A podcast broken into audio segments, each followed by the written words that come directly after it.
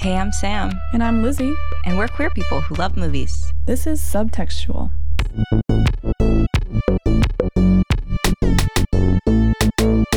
All right, everybody, welcome back to the Patricia Highsmith Book Club.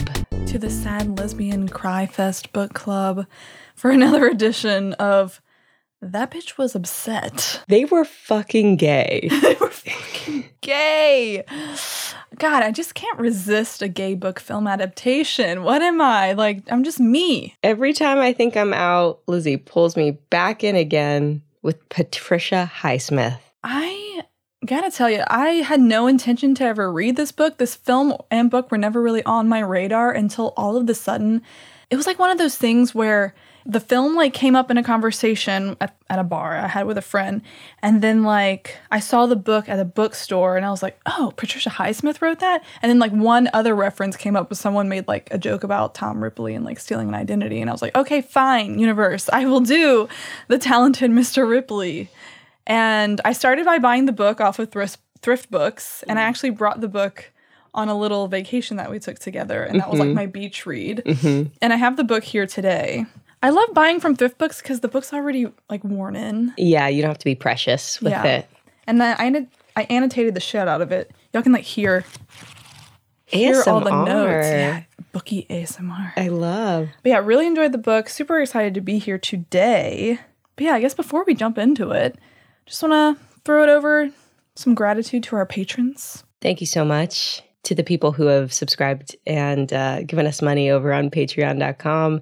We really appreciate you guys. We have a special that we're running, actually, Lizzie. Yeah, so we have a couple of different tiers, and our top tier patrons are at the gayest level, we call them. And at that level, you get to vote every month on one of the main feed episodes that we do. So if you bump yourself up or join at the gayest level on our Patreon, we will send you a new and improved subtextual hat. We have green, we have black. Shield your eyes from the sun, shield your face from paparazzi Yes. while you're at brunch. because you will definitely look like a celebrity wearing this baseball hat. It is fashionable. It's it's atop my head as I speak. It's very comfortable, and I love it.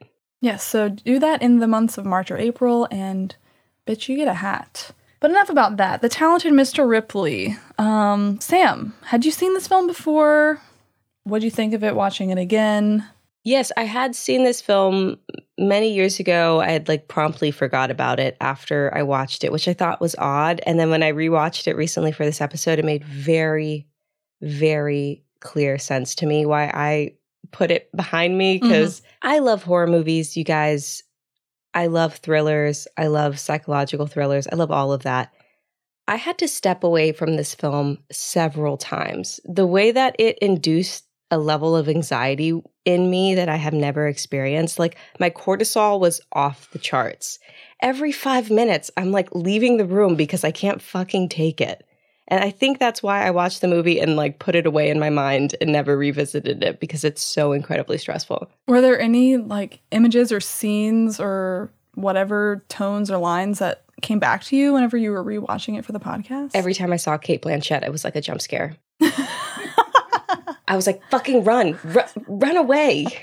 I know she's like just a like a white rabbit, like just pure and like blink, blink, blink, blink. Mhm. She's like, wow, I'm going to incriminate you. Blink, blink. The perfect prey, dude.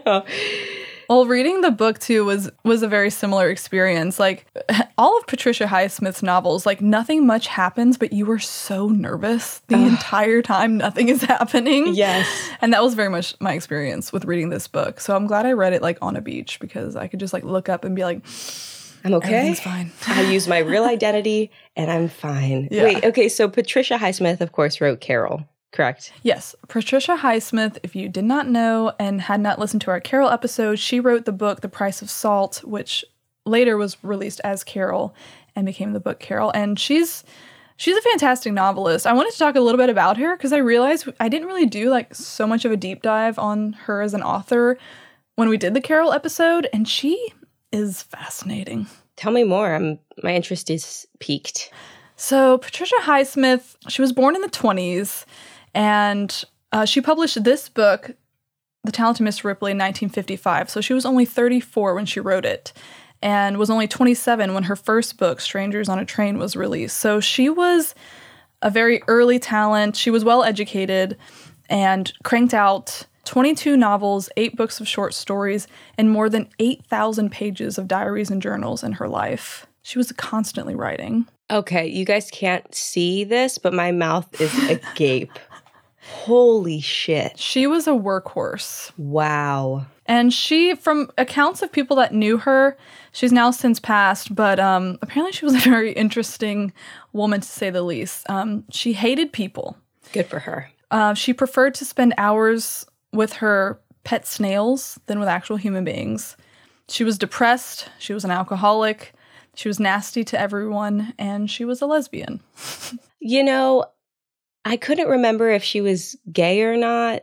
I don't know if we touched on it so much when we did the Carol episode, which was like all of the third episode we'd ever done Yeah. on this podcast. But I think it's really amazing to hear that you're saying she was kind of a recluse because her dialogue is so genuine. Like reading The Price of Salt, it didn't sound contrived in any way, but also if you're a shut in and you don't speak to people very often, you have to kind of really understand your characters in depth to know how they would speak to each other. Yeah. I wonder if she like only left her house in order to like gather information on how people speak to each other mm-hmm. because by all accounts she like would go out to dinner parties but would be like so rude and unpleasant that most people wouldn't really want to spend too much time with her and yeah and she was for being a recluse she was really open about her sexuality like most of her love affairs though they were short she never really had like a long meaningful relationship it was mostly these like flings with married women they were usually pretty public like she really didn't make an effort to hide her sexuality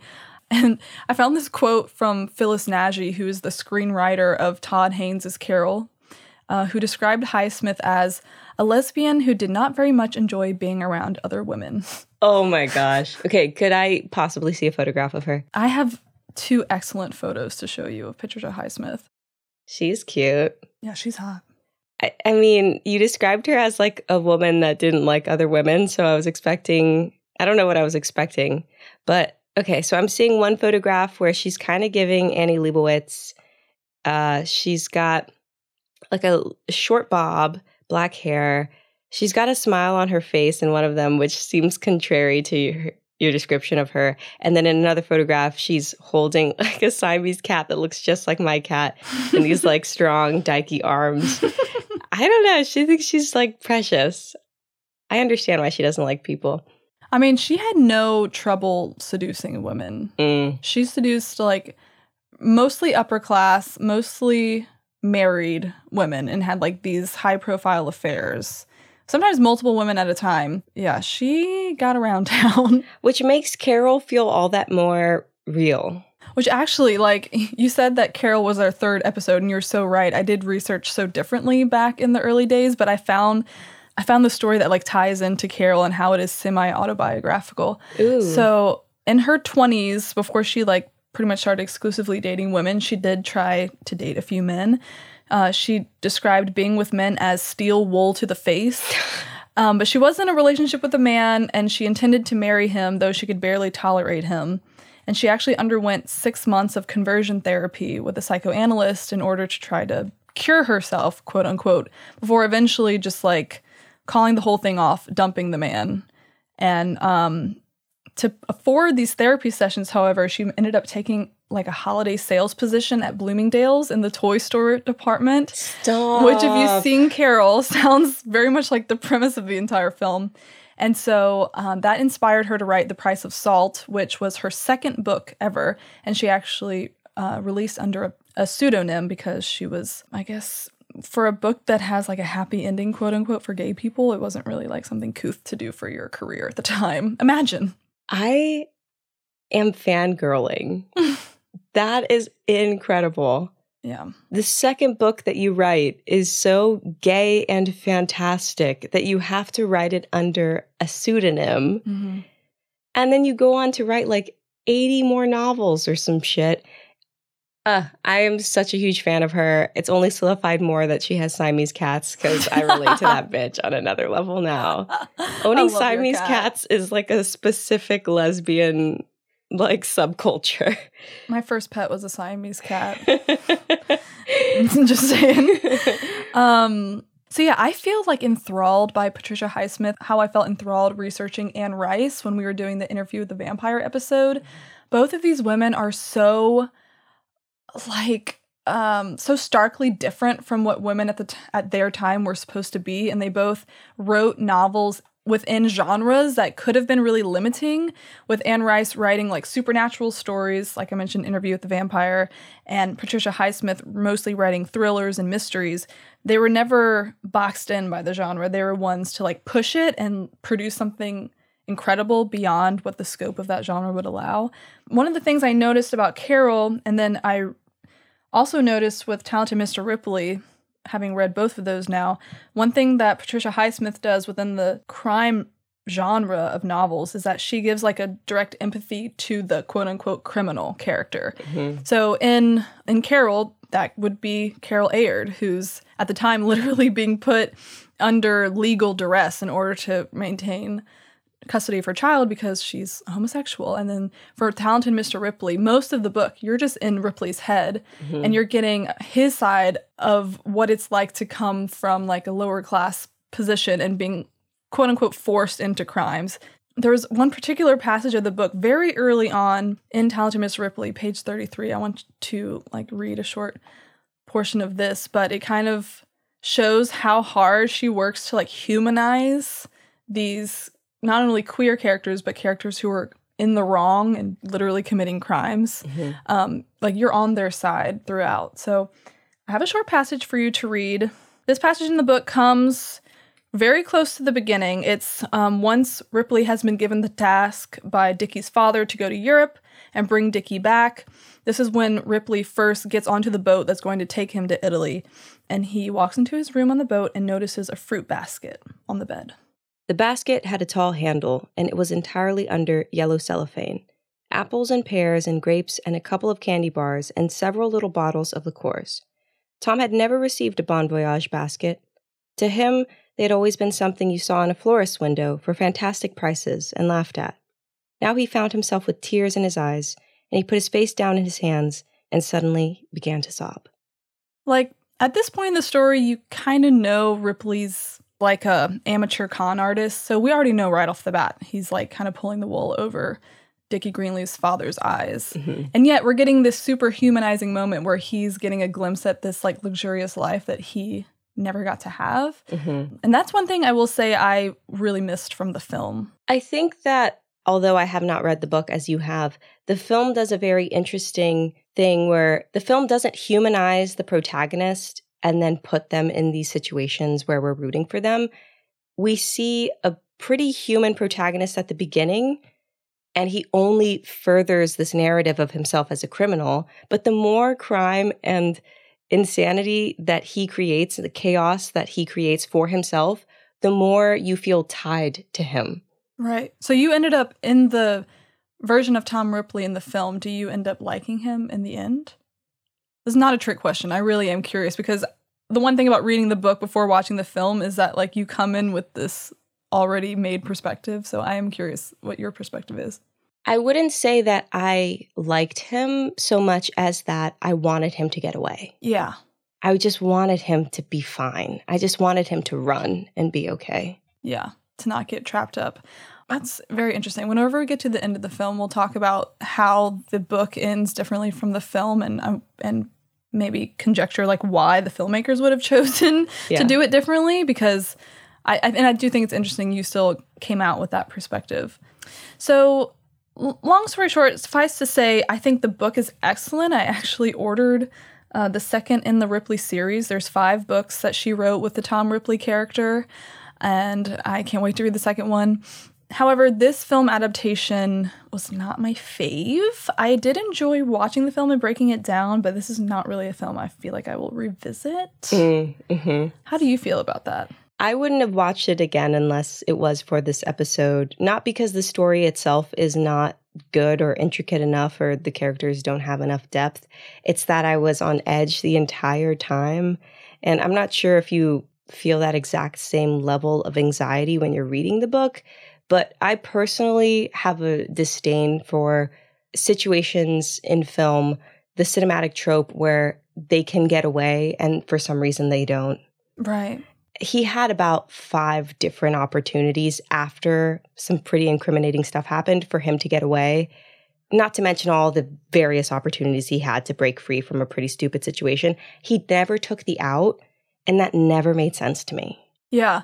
The Tom Ripley character in the book is so much more calculated and smart, though he's not like apathetic. Like he feels all the stress and emotion, but he's more of a chameleon. Like he will actually put on the skin of Tom Ripley when he needs, and then put on the persona of Dickie when he needs, and put on the persona of whatever version of those two characters he needs to be. Whereas this one felt like Matt Damon's character of Tom Ripley was just trying to like casually bumble his way through and just he was smart about it. He was a good actor, but he mostly got lucky. It's not like he planned Yeah. how he would respond and react, with the exception of maybe writing the suicide note. But in the book, so much is him remembering and calculating and presenting and non-presenting and, and literally putting on a show. There's like lots of language in the book about going on or putting on or practicing and um, working on his his personas in the mirror and, and how he slouches and his body language and it's just interesting. The only scene where I felt really impressed by Tom Ripley was when he manufactured that meeting of Meredith and Marge. Yeah.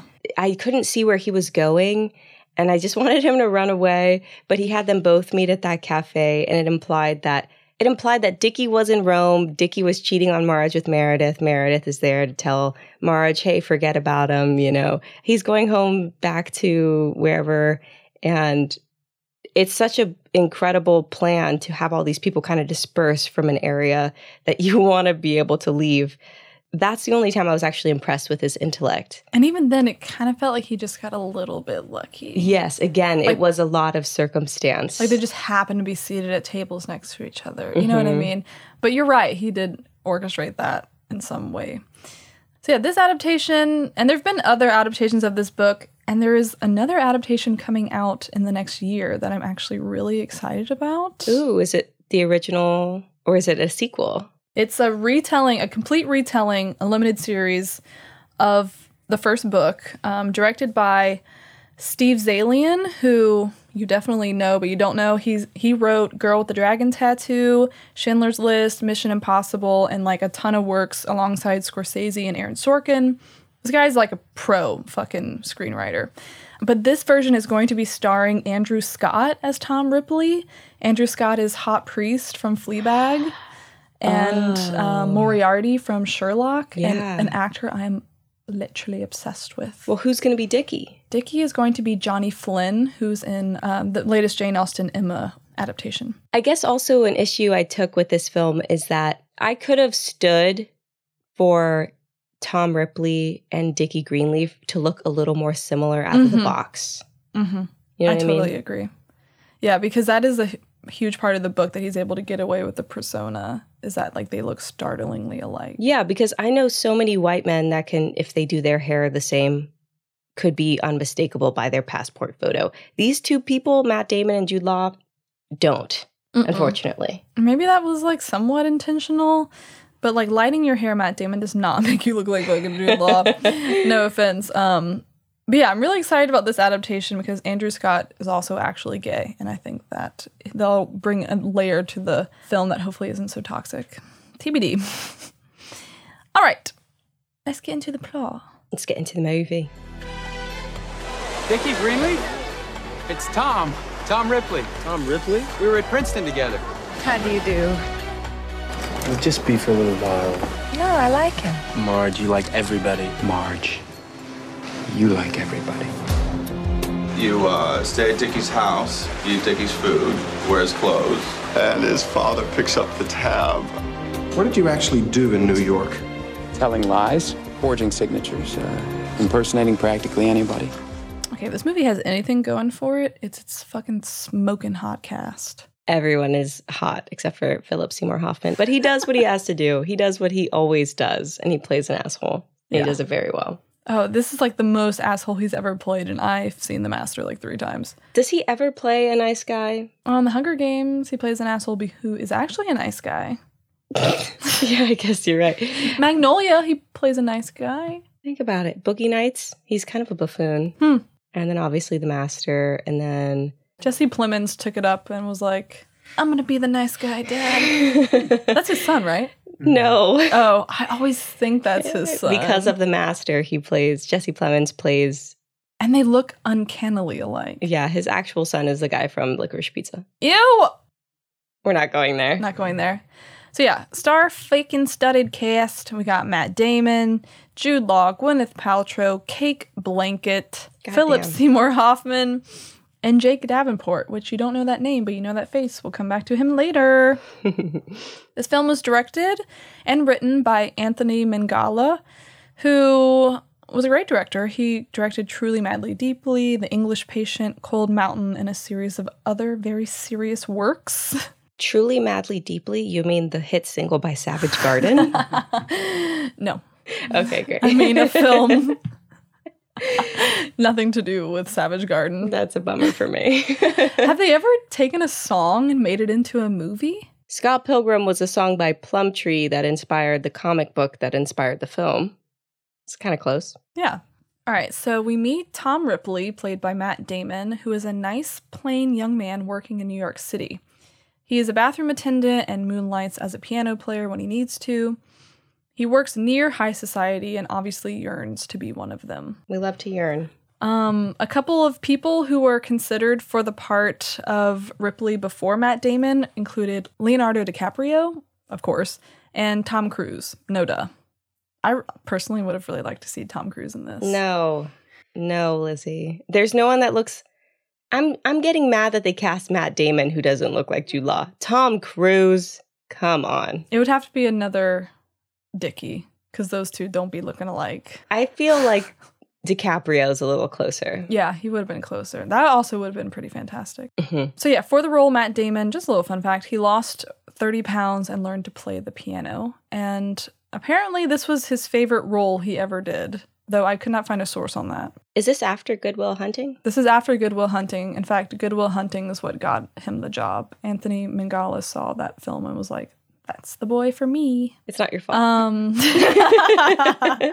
it's mine. No, I've seen the film. Sam's like, it is my fault. it's my fault. I hate the movie. Uh, okay, so Ripley meets a stuffy rich man named Mr. Greenleaf who mistakes Ripley as a Princeton graduate and asks him to go to Italy to persuade his spoiled son Dickie to return home to America. Time out. He sees Ripley playing the piano. He's like, come see me at the shipyard. And before Ripley even knows about the money or the circumstance, he goes and sees him at the shipyard. Why? Because I- he works in a bathroom. He's like, maybe this guy will put me in the bathroom boat job of my dreams. I hope that in the book it's a little clearer, but it seems It like. Ripley elects to do such random shit. There is some stuff that's like, okay, that's a callback to the book, but you didn't do all these other callbacks that would have made sense to build the character. hmm This was one of them. Okay, because I was like, okay, yeah, sure. You go to a fucking shipyard when you have like three jobs working in bathrooms. You're like, time to go to the shipyard to read a, to meet a stranger. Maybe this is what you did in the 40s. You just met people at shipyards. Hell yeah. Hell yar.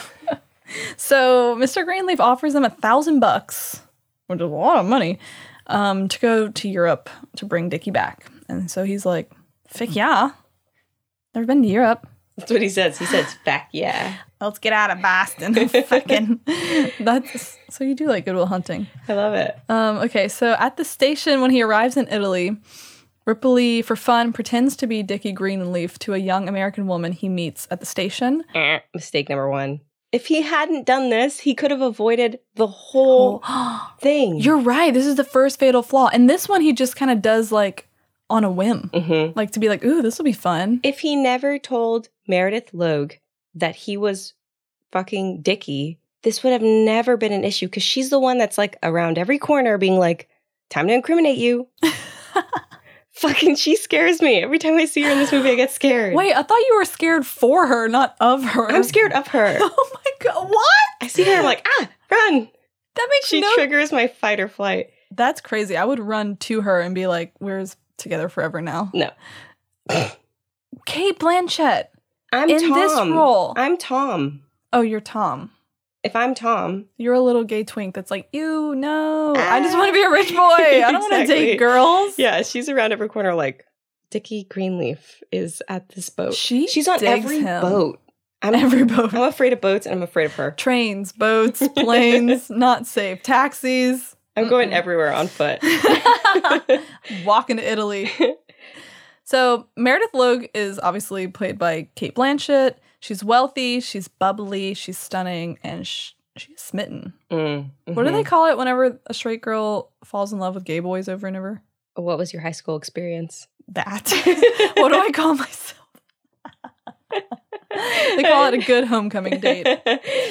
Um, so Meredith Logue is not a character in the book. Really? This fucking book, they did the opposite of what usually happens in book adaptations, and instead of cutting characters, they added more and took away from the main protagonist's character development. Is that why I felt like it was so weird that she was everywhere? Yes. Oh my god, you were just like setting me up. It's so good. You're just setting me up to punt. So the Meredith Logue character was an invention of Anthony Minghella while he was writing the script, and he floated the idea past Cate Blanchett to see if she'd be interested. And whenever she said, "Oh my god, yes," she's Australian, um, he actually rewrote the character to be more involved in the film for Ah. Cate Blanchett's involvement to be worth it. Not that I she see. asked for it, but he was like, "Cate Blanchett, gotta get her."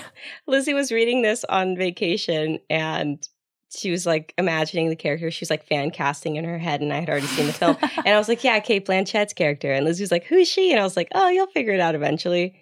There's no way you could have put that together because No, yeah, it was a total, which is perfect because I kind of thought I was like, oh wait, so who is she? Marge? like, she doesn't seem like a Marge. yeah. No, there's like exactly two female characters in the book that speak, and Dickie and, and Tom in the book hates both of them. He is like disgusted by women. One of the many clues that this character is gay. Um, so anyway. After this run in with Meredith, Ripley goes down to the Italian village where Dickie is living and like fakes this run in on the beach.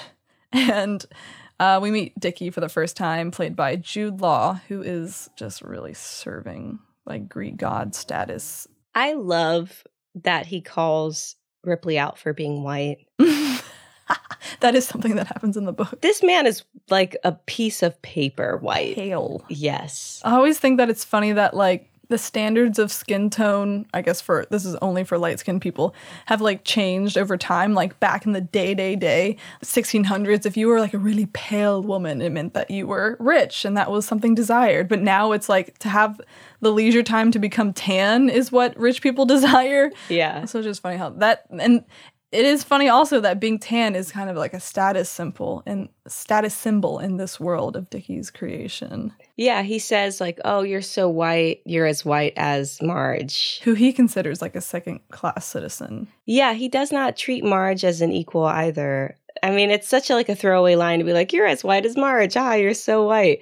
But it is othering in this weird way. He others both of them, and it kind of makes their connection stronger, Marge Yes. and Ripley's. You're right. It does cement because at the very beginning, Marge and Ripley do have like this, like she consoles him whenever Dickie starts to push Tom away, and that hurts his feelings. Mhm. She doesn't have to console him. But yeah, we also obviously meet Dickie's girlfriend Marge in this moment, played by Gwyneth Paltrow, um, the Goop Queen.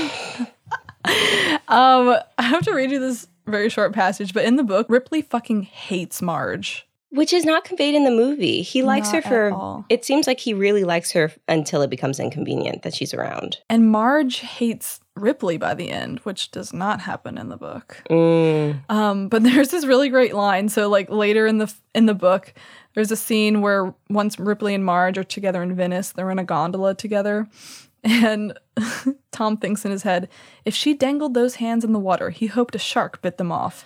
He ordered a dessert that he hadn't room for, but Marge ate it. Cunt. Bitch. Saboteur. Dude, it's so mean. it's so funny. I laughed so hard when I read that line. So yeah, they kind of strike up a little conversation. Ripley ends up fibbing to Dickie, kind of convincing him like, "Oh, I love jazz. We have all these things in common." And he eventually wins him over by doing this like uncanny impression of his father. That's the thing in the film. I was like, why give it away this easy? Because it happens the second conversation he has with Dickie.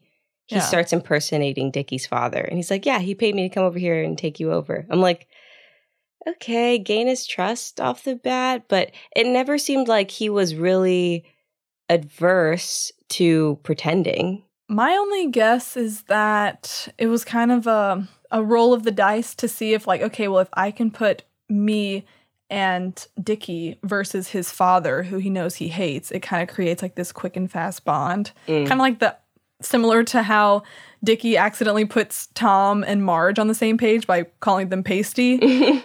and it does work because Dickie thinks it's hilarious that his dad has like sent this guy over with money that they are now spending together having fun. Um, and so he takes Tom on all these like upper class activities like fucking jazz clubs and martinis and sailing and all this leisure and something else begins to grow between them. Erections.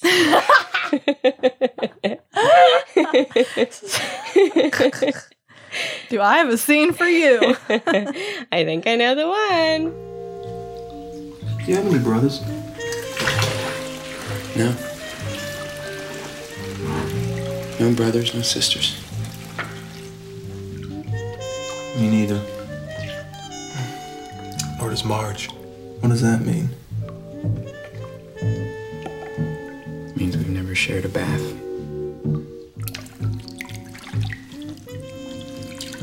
Mm, I'm cold. Can I get in?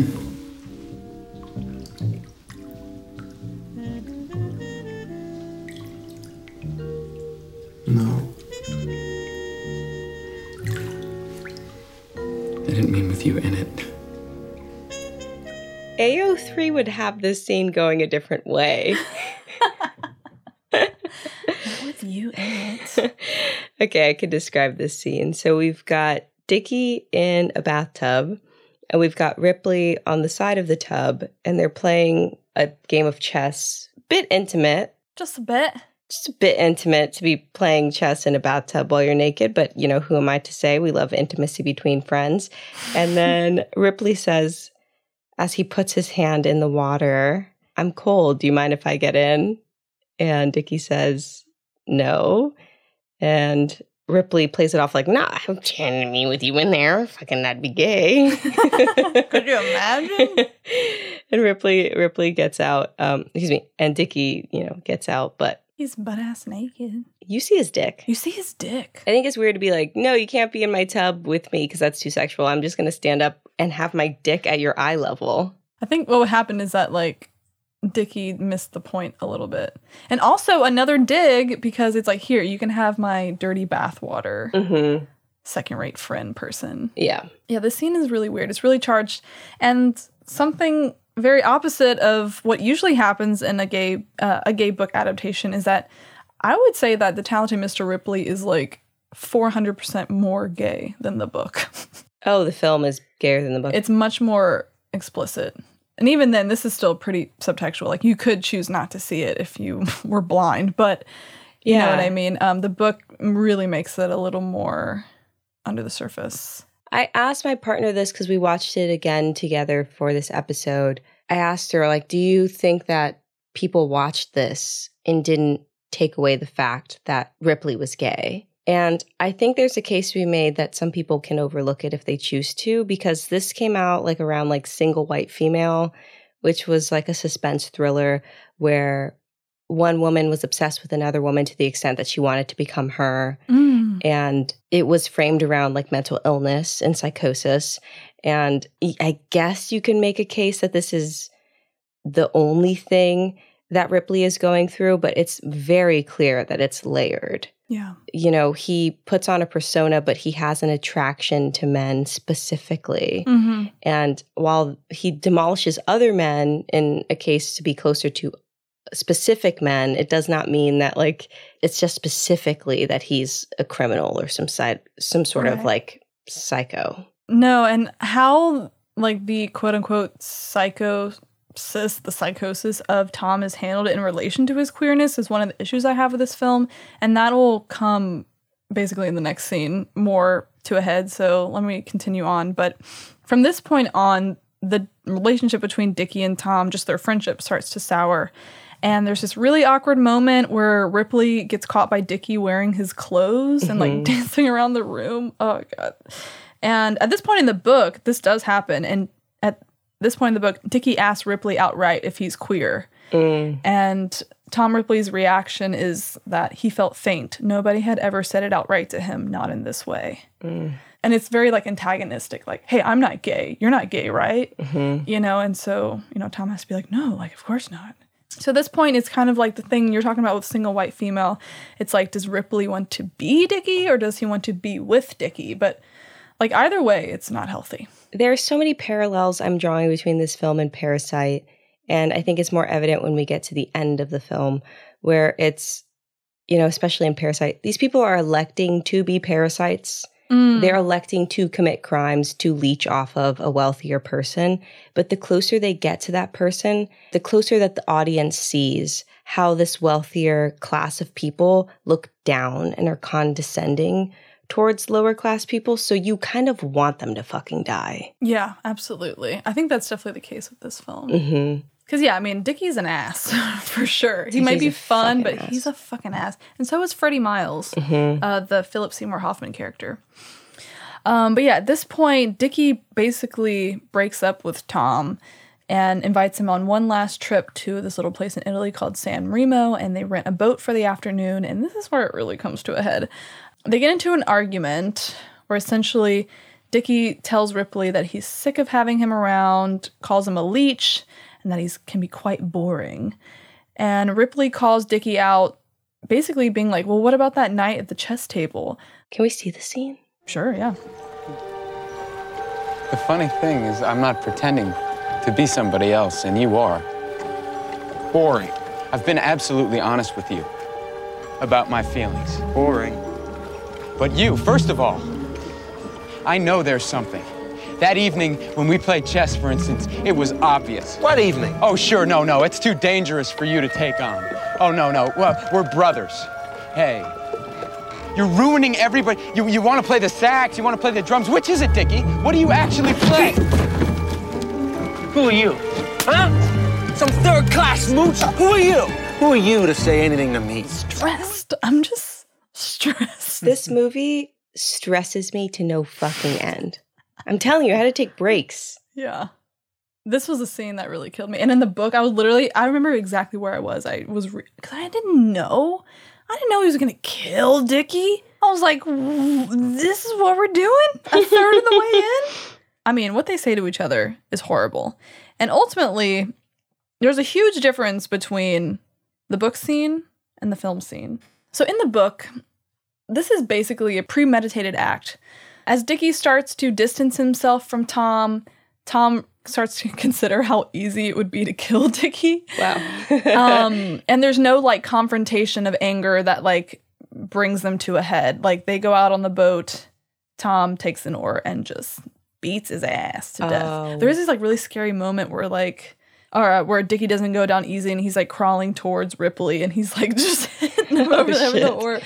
over and over before eventually tossing his body overboard. Where in this film, I think this version is more upsetting because it's basically Ripley acting on romantic rejection by Dickie. So Mhm. his motivation for killing Dickie is like, yeah, he's being treated as lesser than and talked down to and being screamed at and slapped. But ultimately, it is the rejection by Dickie, who he held at such a high standard, I think that pushes him over that edge. Absolutely. But also, how this film handles it is that Dickie attacks him as well and tries to strangle him. So it's kind of like a fight to survive in another way as well. So, Yeah, Dickie casts the first strike, yeah. but it is like a slap and a push. And then Tom fatally hits him with an oar. And then they have a final like duking out where Dickie tries to strangle Tom. Mhm. And Tom, you know, beats him to death after that with an oar. But I think Dickie would have died from the first strike regardless. Yeah, with this was gonna end poorly. And also, he like curls up next to his dead. Tom like curls up next to Dickie's dead body at the bottom of the boat for some time, which I'm like In the film. in the film, in the film, which like what does that accomplish? I'm not trying to hear that message right now. It definitely ties it more to like this is a romantic rejection that is fueling Tom's anger. Yeah, it, it perpetuates this idea that gay people are violent in the film, whereas in the book, it's like he's a violent person. The fact that he's gay is like way back in the rear view. No, He's gonna yeah. kill this man regardless. Like he wants this man's life, and like, yeah, he may think he's cute, but he's like, all right, how do I do this most efficiently? Yes. Um, and you are kind of rooting for him. You're like, get him again. um, All I could think about when I was watching this film was Parasite, and this specific speech that Dickie gives to Tom about being boring reminds me of that scene where the father in Parasite is describing the smell that poor people have. yes.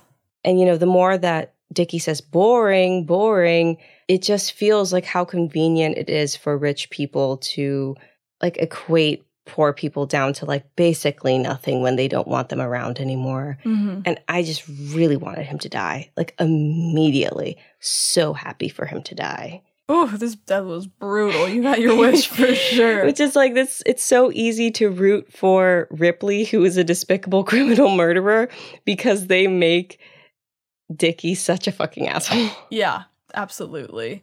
And like the amount of empathy you get for Tom is much more than you get for Dickie. hmm So yeah, Ripley goes back to the real world, invents a story to Marge, who's heartbroken, and starts to live his life as Dickie, going to Rome, buying clothes from Gucci. He learns to forge his signature and takes out a bunch of his money.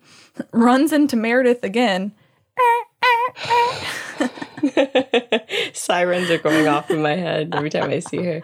Dude, my hot sirens are going off whenever I see her. Um, and they go on a date together at the opera where they run into Marge. Oh no.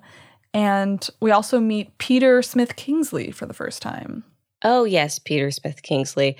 This is, I wish I could ring a bell when fucking Tom should have gotten the fuck out of there. I'm not saying he should have like dumped the body and ran because that's incriminating. I'm saying don't go to the fucking opera with Meredith. Yeah. Come on the fuck now. And he has to take off his stupid little rings. And his little glasses. Ugh. Okay, first one, strike one. Strike one, asking for it. Mhm. But yeah, we meet Peter Smith Kingsley, who is so into Ripley. Um, do you recognize this guy? Yes, I don't know why. You're undoubtedly the worst pirate I've ever met. From Pirates of the Caribbean. but you have heard of me. The one that yes, Norrington. The the the one that's like thirty five that wants to marry Keira yeah, Knightley. yeah, yeah. That's the one. Nah, yeah. That's the one. He's Okay, actually okay. very charming in this film. This actor's name is Jack Davenport. I think he does a great job. Mm. This is another example of a character that was present in the book, but had like almost no lines and was not, it was like basically an acquaintance they mentioned once and that they took and fleshed out in this whole uh, interesting way. Um, so yeah, Ripley realizes he needs to lay low.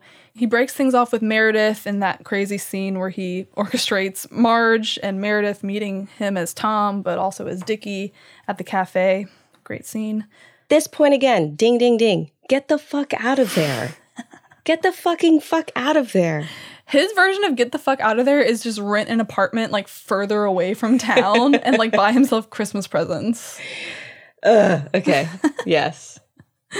So one day though, one of Dickie's douchebag friends, Freddie Miles, played by Philip Seymour Hoffman, sniffs out his apartment and goes there thinking he's gonna find the real Dickie.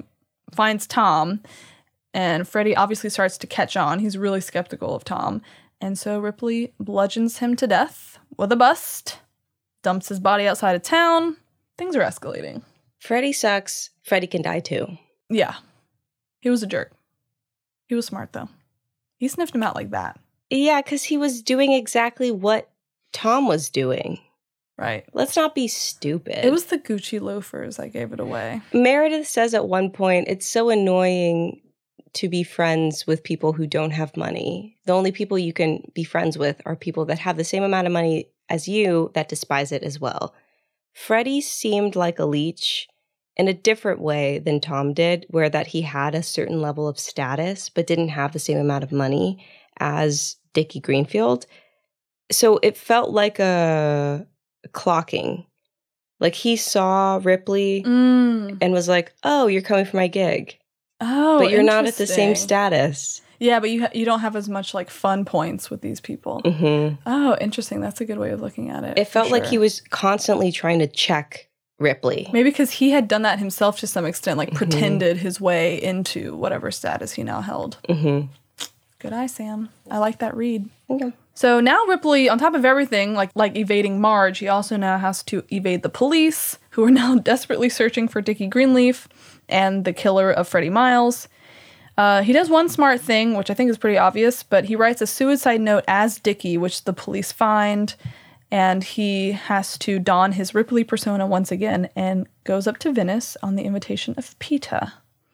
And this is where my qualm with the film really starts to pick up again. Just leave. This is the third time he could have just left. I gotta get you a bell. Just be like, get the fuck out of that. He's like, time to go to Venice and, you know, talk to the police again. I mean, it's like self preservation to go back to being a nobody, as he puts it, or finagling the police and committing crimes to like be able to wear Gucci loafers every day. Like, you know, it's one or the mm-hmm. other. The pull is obviously stronger in the move to Venice arena. Yeah, I feel like he feels as though I've sunken enough time into creating these fancy pants relationships. I'm going to take what I can get, you know, and go to Venice and perpetuate whatever narrative so I can, you know, still say that I know these people and I'm a part of high society. Yeah.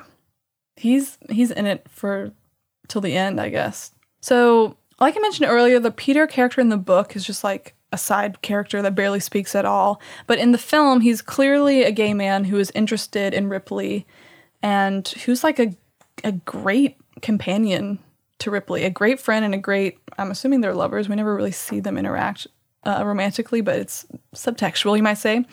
So there's like all these scenes of like Peter getting to know Ripley, welcoming welcoming him into his house, being physically affectionate with him, and Ripley receiving that love and attempting to open up to Peter. But like at this point in the film, it's not just like Tom confiding his thoughts and emotions to Peter. It would be like he has skeletons in his closet. He has actual secrets he needs to keep hidden. So now, to the point he finally found someone who's willing to listen to him, he can't open up because once he opens that door, or that basement door, as he calls it, Mm-hmm. there's just too much hidden, and he knows that he won't be able to sustain that relationship. The irony of that is just hard. Um, so, to condense the end of the film, Ripley gets away with it all. He evades Marge, who's the only one who's convinced he isn't innocent of Dickie's disappearance. I don't think you should skate over this part because this part's fucking scandalous. Okay. Okay. So we love a scandal. I could run back the last like 17 times he should have ran away. Okay, so like Dickie's dad, Senior Greenleaf, comes comes to Venice with a personal a private eye. Mhm. And he actually is siding with Ripley, saying, like, you're such a good influence on my son. And then Marge finds fucking Dickie's special rings that he couldn't be without in Ripley's shit. Because why the fuck would you keep that? And forget, quote unquote, oh, I I just forgot about those rings. Oh, you know the rings he said he couldn't live without? I don't know why we give them to me. And so Marge is like, You killed him. And he's like, Fuck. I, I might have to kill you in the moment where he's about to kill her. Fucking Peter walks in, saves her life. And then he thinks he's caught, but the private investigator's like, yeah, so Dickie killed himself for sure, for sure. And he has a history of violence, and his dad's going to give you his trust. Yes. Oh, I forgot about that. Yeah. And all you have to do is fuck off. Does he fuck off, Lizzie? Do I have to ring another bell? No, he fucking doesn't fuck off. He gets himself dug into a shit more trouble. You're right, because at this point he's like, I'm gonna stay with Peter. I'm gonna be a new leech onto Peter now, and Peter's happy about it. they get on a boat to Athens, and Ripley runs into who else? Who else is on boats? Who else is the goddess of boats? Who else is haunting every boat and mode of transportation? Lizzie, can you please tell me who's on that boat? Meredith Logue. Yeah, yeah. So they run into each other, and instead of just being like, "Oh hey, uh, bye," he kisses her. He can't say, uh, hi, bye, because they think that Dickie Greenfield is dead. Well, she okay. That's what confused me because the note, the news must not have reached her. Or maybe it wasn't publicized because she wasn't like, "Oh my god, I thought you were dead." She was like, "Oh my god, where have you been?" But her parents see him and Oh. they start freaking out. You're right. So then his plan of what happens next really doesn't make any sense. No. And I hate that this happens, but in the fucking end of the movie, it's a really powerful scene. The final scene in the movie, after Ripley and Meredith share a kiss, which goes against everything he should be doing and would be doing at this moment. Why does he give a shit if Meredith likes him? He doesn't like women. Why is he kissing her? He's trying to placate her because he knows that if he exits this boat and she goes and tells people, or her family tells people that they saw Dickie Greenleaf, Oh, he wants her to keep it a secret. yes, on a boat, because he's supposed to have committed suicide. So he's trying to be like, oh, hush, hush. I'm in like witness protection. Like, no one knows I'm on this boat. Let me so give you a little fucking kiss. But She's so stupid. She believes it too. I know. This poor stupid idiot. I know. So she's beautiful. Beautiful. Beautiful idiot. What is it in Great Gatsby? A beautiful fool. yeah, exactly. but yeah, so Peter sees this kiss. Mm-hmm. And so when Ripley goes back down to uh, like Peter's little boat room, he's like all pissed off. And he's like, Oh, I was Meredith, huh? I saw y'all together. And Tom makes the decision. He's like, Okay, I can either go try and kill Meredith real quick, And which I considered, Her dad, her mom, and all of the other family that's on this boat. or I can ugh, ask you to tell me all these beautiful things about Tom Ripley, who I'm now going to have to kill again because he's going to have to pretend to be Dickie Greenleaf for at least a moment mm-hmm, to get through this boat off. ride. Mm-hmm. And as Peter's like saying all these beautiful things that he notices about Tom, Tom strangles him to death. But but as you're saying, he opens the basement door, Yeah. even just a crack, to say I've like never been myself. Yeah. I don't know who myself is. Like you can't even tell me anything about myself. And Peter's like, Well, I love all these things about Tom. Ugh, and we get those final lines. Tom is beautiful, he's kind, he's talented. Tom is crushing me. Oh! Tom is crushing me. Ugh. I'm like Tom sobbing. That scene is so effective because it, made me sick, and I've been sick ever since I saw it. I had to put my face like down into my lap. I'm doing that currently. That's why it sounds so stupid. But like, oh, I'm covering my whole face. horrible. So Peter, who is willing to accept Ripley not as Dickie but as Ripley, is ultimately punished in the end by a fellow queer person whom he trusts because Ripley fears he will get too close and actually see into the basement of his soul, which is a mm. fucking crazy murderer. It's a fucking morgue. His basement body is a morgue. count, almost as much count. of a body count as Scott Pilgrim. Yes. thanks. Thanks for the callback. Appreciate that. Just trying to lighten the mood. So yeah, I want to talk about how the book handles it differently. I the- would love to hear that. the book ending if we could call the ending of this film sickening and not like the good kind of sickening not like the RuPaul sickening Come on, season six. but I would call the book ending triumphant Mm. so basically Peter's not a thing he makes it through the private investigator and he actually forges a will and signs it as Dickie saying like Tom gets everything Classic. So his dad's like, "All right, Tom, you get everything. Bye." Tom puts himself on a boat to Greece, and as he's like pulling up to shore, he sees a few police officers there waiting on the deck, and he's he has this like whole like heart to heart with himself, like, "All right, it was a good run. You know, you had all these times, and you're just gonna you're not gonna cry. You're just gonna go and and take what's coming to you." So he like walks walks down the gangplank over to the police officers and is like holds his wrist out for cups and they're like, "Hello, sir. How are you?" they're just like off-duty cops. They're like any fruit or Yeah, right. you want to Uber, taxi, and he gets away with it fucking scot free. And he has this like moment of elation where he's like, "I get to be me forever, and I'm rich now." Holy shit. so Tom Ripley is like this little fucking hero. But yet, that's the first book of the series. First book of the series. So more fuck shit happens, I'm so sure. I'll let you know. I'm gonna read them. Yeah. But yeah, how different that is from the movie ending. Like the movie ending chose. So in the film, he is drawn to murder because of his attraction to Dickie and in spite of his attraction to Peter. So it kind of seems like the film is trying to point Ripley's queerness as the reason for his being violent. Mhm. And I don't like that. They chose like to do that because the book the book ain't like that.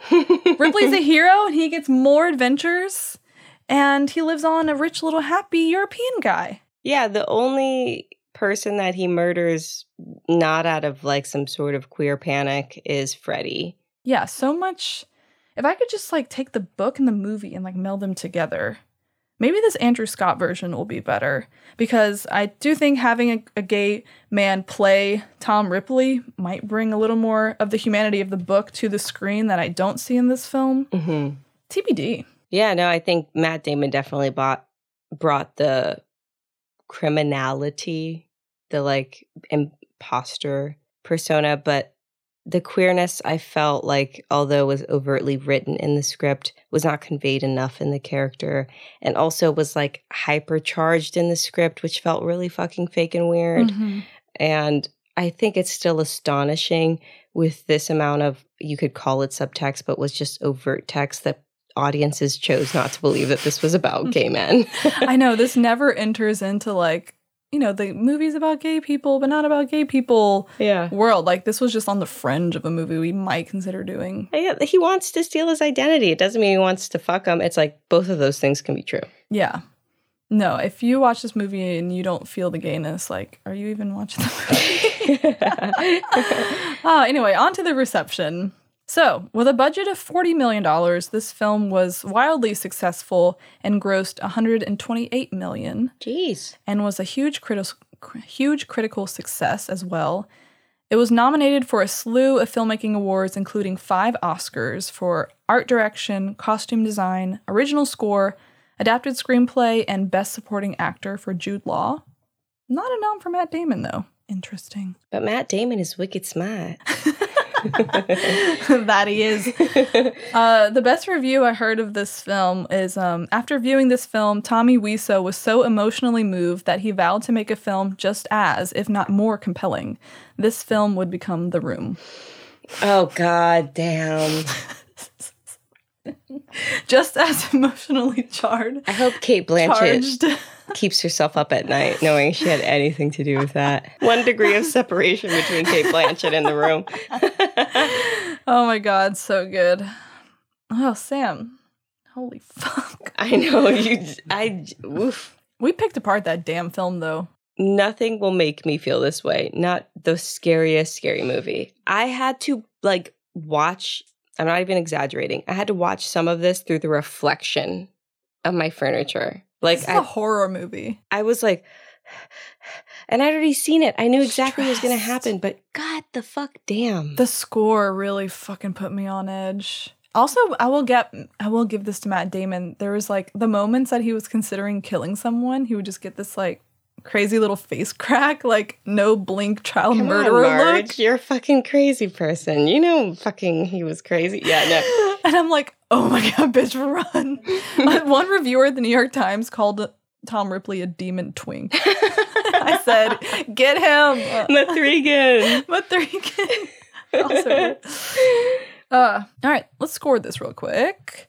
Sam, how do the subtextual scores work? Uh, how the subtextual score works is that we rate the film on how gay is it and how good is it, and we average those scores out of 10 and get an overall subtextual score. Love it.